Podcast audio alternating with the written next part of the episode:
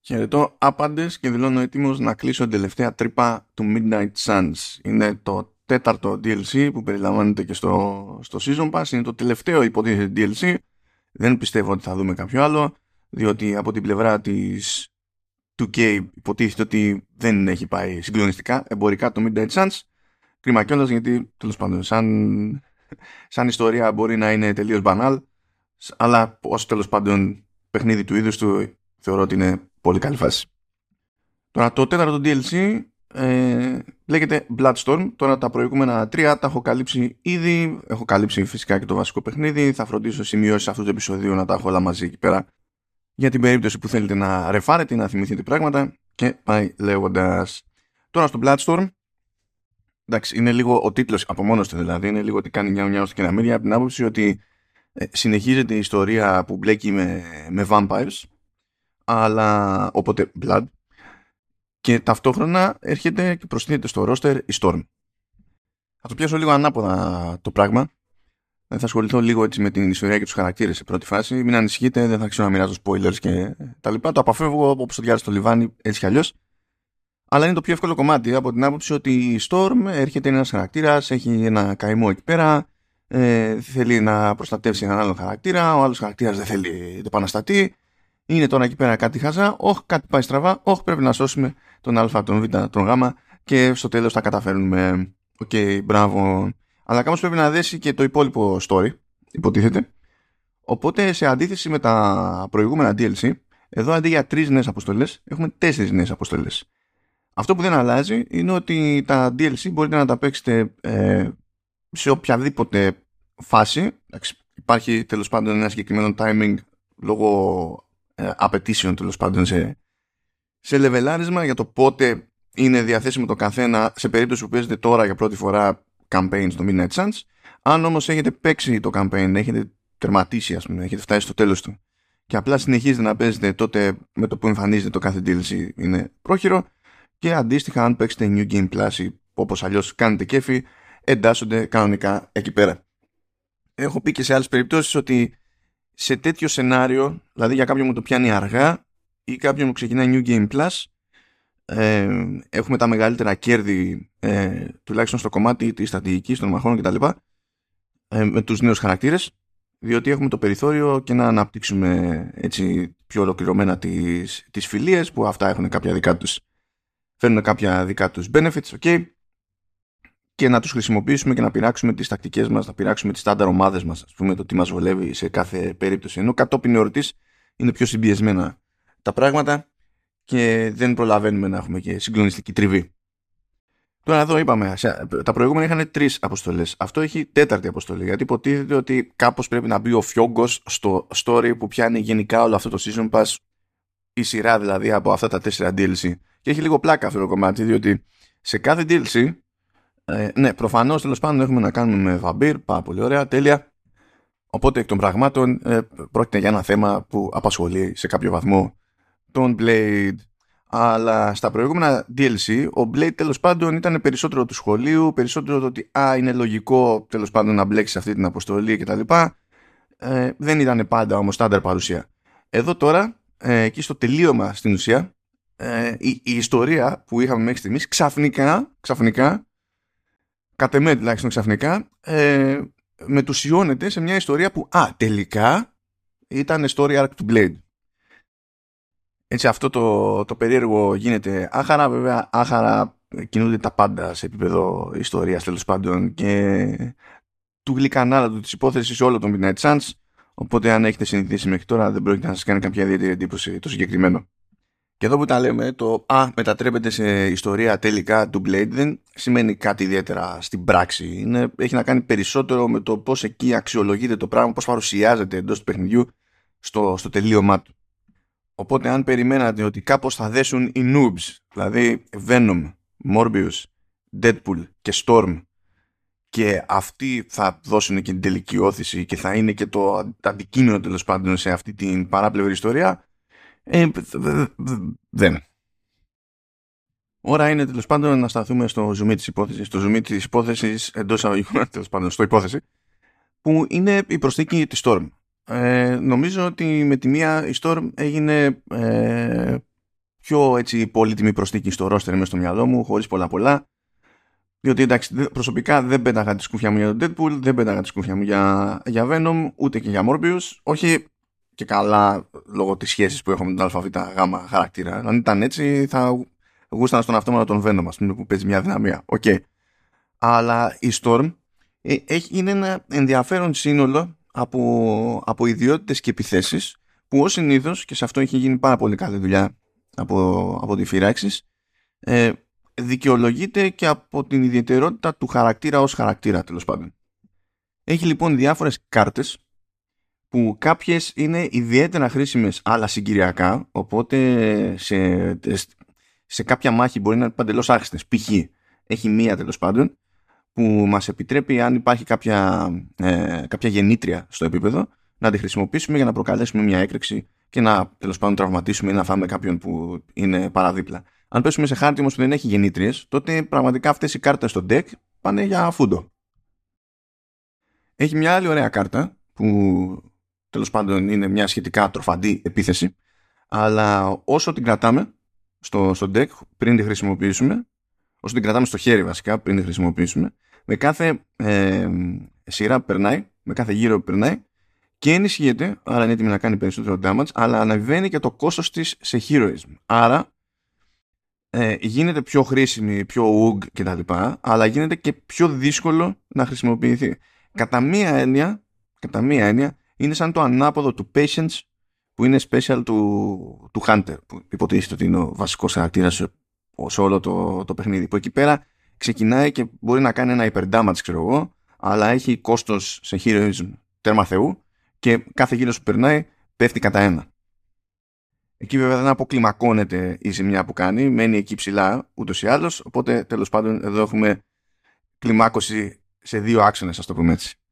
Αυτό ταιριάζει διότι μας αναγκάζει να κάνουμε έτσι κάποιες επιλογές λίγο διαφορετικά μόλις μας κάσει το χέρι. Και ταιριάζει κιόλας και με το ποιόν της Storm από την άποψη ότι ναι, μεν έχει πάρα πολύ μεγάλη δύναμη, αλλά έχει μονίμως και ένα άγχος ότι μπορεί να ξεφύγει τέλος πάντων και άμα ξεφύγει μπορεί να έχουμε άλλα. Είναι επικίνδυνη δηλαδή η δύναμη που έχει η Storm ως Storm. Και για να ταιριάξει και με το πώς πάνε τα καιρικά φαινόμενα που υποτίθεται ότι και αυτά τα αντιλαμβανόμαστε έτσι πάνω σε μια κλίμακα ε, σφοδρότητας ε, παίζει και ένα γενικότερο χαρακτηριστικό που έχουν αρκετές τις κάρτες. Ό,τι και αν είναι τέλος πάντων, μπορεί να είναι απλή επίθεση, μπορεί να είναι κάτι με knockback, μπορεί να είναι. Δεν έχει σημασία, είναι από τα γνωστά που θα ξέρετε εφόσον έχετε ασχοληθεί μέχρι τώρα με το, με το παιχνίδι. Ε, έχουν όμως την ιδιότητα να αλλάξουν σε κάποιο βαθμό αν αφού μας έρθουν στο χέρι δεν τις χρησιμοποιήσουμε και περιμένουμε να τις χρησιμοποιήσουμε την επόμενη σειρά. Οπότε θα εμφανίζεται μια κάρτα, ξέρω εγώ, θα λέει η κάρτα αυτή κάνει αυτό και αυτό. Next turn κάνει το άλλο ή κάνει και το άλλο. Και φυσικά έτσι για να δέσει ο κόμπος εκεί πέρα υπάρχει και περίπτωση που μπορούμε να χρησιμοποιήσουμε κάποια κάρτα για να, κάνουμε, να ενεργοποιήσουμε τα, ε, τις αλλαγές που θα φέρει η επόμενη σειρά σε όλες τις κάρτες που υποστηρίζουν τέλος πάντων. Έχουν αυτή τη, την ιδιότητα να αλλάζουν κάπως μετά την πρώτη φορά που έρχονται στα χέρια μας. Κατά τα άλλα θα δείτε μερικές επιθεσούλες που έχουν έτσι ωραίο area effect και το, το, το passive της Storm που υποτίθεται ότι κλιμακώνεται μαζί με το δεσμό φιλίας που αναπτύσσεται κτλ. Είναι στην ουσία ένα ποσοστό, ε, είναι μια πιθανότητα που και αυτή κλιμακώνεται μέχρι ένα σημείο, ε, επιθέσεις των υπολείπων στο πάρτι να προκαλέσουν stun σε εχθρούς. Οπότε σε γενικές γραμμές ε, μου κάθεται στο μυαλό η Storm ως περίπου υποστηρικτικός χαρακτήρας. Υποστηρικτικός όχι με τι. Εντάξει, δεν είναι Βασικά σίγουρα δεν είναι tank, δεν είναι ούτε είμαστε εδώ για να κάνουμε heal και, και πάει λέγοντας. Αλλά μπορεί με έτσι σωστό χειρισμό να επηρεάσει καθοριστικά τη, την πορεία της μάχης. Και αυτή η σχετική αστάθεια των καιρικών φαινομένων που αποτυπώνεται με κάποιο τρόπο τέλος πάντων στον τρόπο με τον οποίο λειτουργεί η Storm και οι κάρτες της είναι, είναι πιστεύω καλή ιδέα. Τώρα από εκεί και πέρα, ως συνήθως, σε κάθε expansion έχετε ένας χαρακτήρας, OK, έχει τις ιδιότητέ του, μπράβο, κανένα πρόβλημα. Ε, έχει όμως, δηλαδή φαίνει και ένα νέο αντικείμενο το οποίο εντάξει, εδώ δεν έκανα καν τον κόπο να το σημειώσω. Δηλαδή, έχω κουραστεί από αυτή τη φάση με τα items και νομίζω ότι ειδικά αν παίζει κάποιος στο, στο normal, ε, μπορεί να βγάλει όλο το παιχνίδι χωρίς να μην χρησιμοποιήσει ποτέ ε, item card για κανένα λόγο. Τώρα παραπέρα μπορεί να έχει ένα νόημα, ok, okay, άλλη συζήτηση εκεί πέρα. Αλλά νομίζω ότι έτσι κι αλλιώς είναι πιο χρήσιμο το νέο research που φέρνει κάθε χαρακτήρας, που επηρεάζει τέλος πάντων κάποια λειτουργία του, του Abbey. Εδώ έχουμε βελτιώσει το threat room. Το threat room είναι στην ουσία ε, μέσα στο Abbey, άμα δείτε, είναι μια πύλη και υποτίθεται ότι από εκεί πέρα μπορούμε να ξεκινήσουμε κάποιες αποστολές. Ε, που συνήθως έτσι είναι και λίγο έτσι, ζόρικες, αλλά το σκεπτικό είναι ότι μπορούμε να πάμε μία φορά την ημέρα και να χτυπηθούμε και με ένα χαρακτήρα και να τον λεβελάρουμε πιο γρήγορα για να καλύψουμε τέλος πάντων πιθανές αποστάσεις. Υπό φυσιολογικές, τυπικές συνθήκες τέλος πάντων πηγαίνουμε στο thread room, έχουμε, διαλέγουμε χαρακτήρα και πάμε να ξεκινήσουμε μια αποστολή και η φάση είναι η is what it is. Με την Storm όμως έχει το περιθώριο να βάλουμε χέρι στο what it is ε, στο πρώτο επίπεδο research έχουμε λοιπόν το περιθώριο να αλλάζουμε επίπεδο δυσκολίας, να προσθέτουμε ήρωες και, ε, και αντιπάλους. Οπότε στην ουσία είναι σαν να, μπορούμε, σαν να μπορούμε να φτιάχνουμε εμείς, ας το πούμε κάπως, τη δική μας αποστολή και αυτό πηγαίνει ένα επίπεδο παραπέρα με το δεύτερο επίπεδο του ίδιου research που σε εκείνη την περίπτωση μας επιτρέπει να καθορίζουμε και τους εχθρούς αλλά και το mission level. Ε, και κάπως έτσι τελειώνει η ενασχόληση με το νέο περιεχόμενο του, του Season Pass. Αν δεν έχετε μπλέξει μέχρι στιγμής, καλύτερα να το πάρετε έτσι όπως θα έρχεται στη φυσιολογική ροή του, του campaign. Πρώτου, δεύτερου, τρίτου δεν έχει σημασία. Το στάνταρ είναι ότι αν περιμένετε κάτι συγκλονιστικό από, τη, από την ιστορία δεν πρόκειται να σας έρθει. Τουλάχιστον θα σας έρθει κάποια τσαχπινιά, ξέρω εγώ, από εδώ και από εκεί από τις αποστολές. Ε, δηλαδή τώρα εδώ σε όλες τις αποστολές και στις τέσσερις ισχύει ότι έχουμε από δύο μάχες σε κάθε περίπτωση και κατά κανόνα η πρώτη μάχη είναι περίπατος αν τέλος πάντων είστε μαθημένοι στα του, στα του παιχνιδιού τώρα οι δεύτερες μάχες δεν είναι ντε και καλά ας πούμε πακέτο αλλά είναι μια-δυο που είναι τσαχπίνικες και λες εντάξει, οκ, ε, το σέβομαι αυτό που, που έχετε κάνει τώρα εδώ πέρα και με αναγκάζει να σκεφτώ λίγο διαφορετικά από ό,τι έχει χρειαστεί τέλος πάντων σε άλλες αναμετρήσεις στην κανονική ροή του παιχνιδιού. Θεωρώ ότι εντάξει, μπορεί ο καθένας να έχει τη συμπάθειά του στον έναν ή στον άλλο χαρακτήρα, να ταιριάζει ο μηχανισμό, να ταιριάζουν οι μηχανισμοί που φέρνει ο καθένας στο στυλ του ενός ή του άλλου, ok. Okay. Αλλά κατ' εμέ από τις πιο θετικές έτσι, προσθήκες όλων αυτών των DLC ε, ήταν η κατηγορία των εχθρών που ήταν τέλος πάντων σε διάφορες γεύσεις οι, οι vampires διότι αυτοί όντως, όντως αναγκάζουν τον παίκτη να κινηθεί τελείως αλλιώς φέρνουν ε, κινδύνους που μπορούμε να τους θεωρούμε στάνταρ μόλις δούμε vampires που πηγαίνουν πακέτο με αλλαγή τακτικής, θέλουμε δεν θέλουμε και αυτοί οι εχθροί στην ουσία εντάσσονται και στις ε, τυχαίες αποστολές που δημιουργούνται τέλος πάντων ε, και είναι πρόχειρες στο, στο παιχνίδι για να ασχοληθεί ο καθένας όσο θέλει και συνήθως ενδιάμεσα έτσι, των βασικών αποστολών του campaign.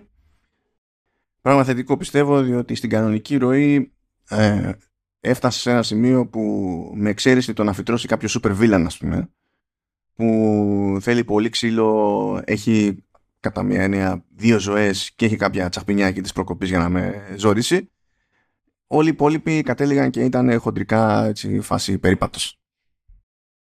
Αυτά τα ολίγα. Κλείνει αυτός ο κύκλος. Δεν ξέρω τι θα κάνει από εδώ και πέρα οι φυράξεις ελπίζω να μην φάει καμιά κατραπακιά γιατί πιστεύω πιο πολύ έτσι του φτιάξαν άλλα πράγματα, εξωτερικοί παράγοντες, ενδεχομένως η πρόθεση από την Take Two κτλ. Γιατί το Midnight Suns είναι, είναι κατ' εμέ σόι σε, σε tactics.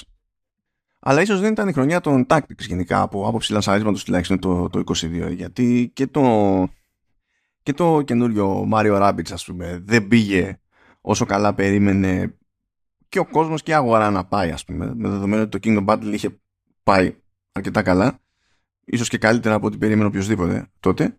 Και ε, αντίστοιχα εδώ στην περίπτωση, στην περίπτωση που είχαμε τη φυράξη που λέμε είναι το αντικειμένου, έτσι κι αλλιώς δεν αναρωτιέται κανένας αν οι φυράξη νιώθει να φτιάξει το παιχνίδι, στα σοβαρά. Βάλε και Marvel εκεί πέρα, λες, ξέρω εγώ, πόσο να στραβώσει η φάση. Ε, μάλλον δεν το είχε, δεν, δεν τους ήθελε. Δεν τους ήθελε.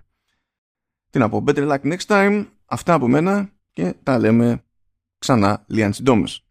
Ciao.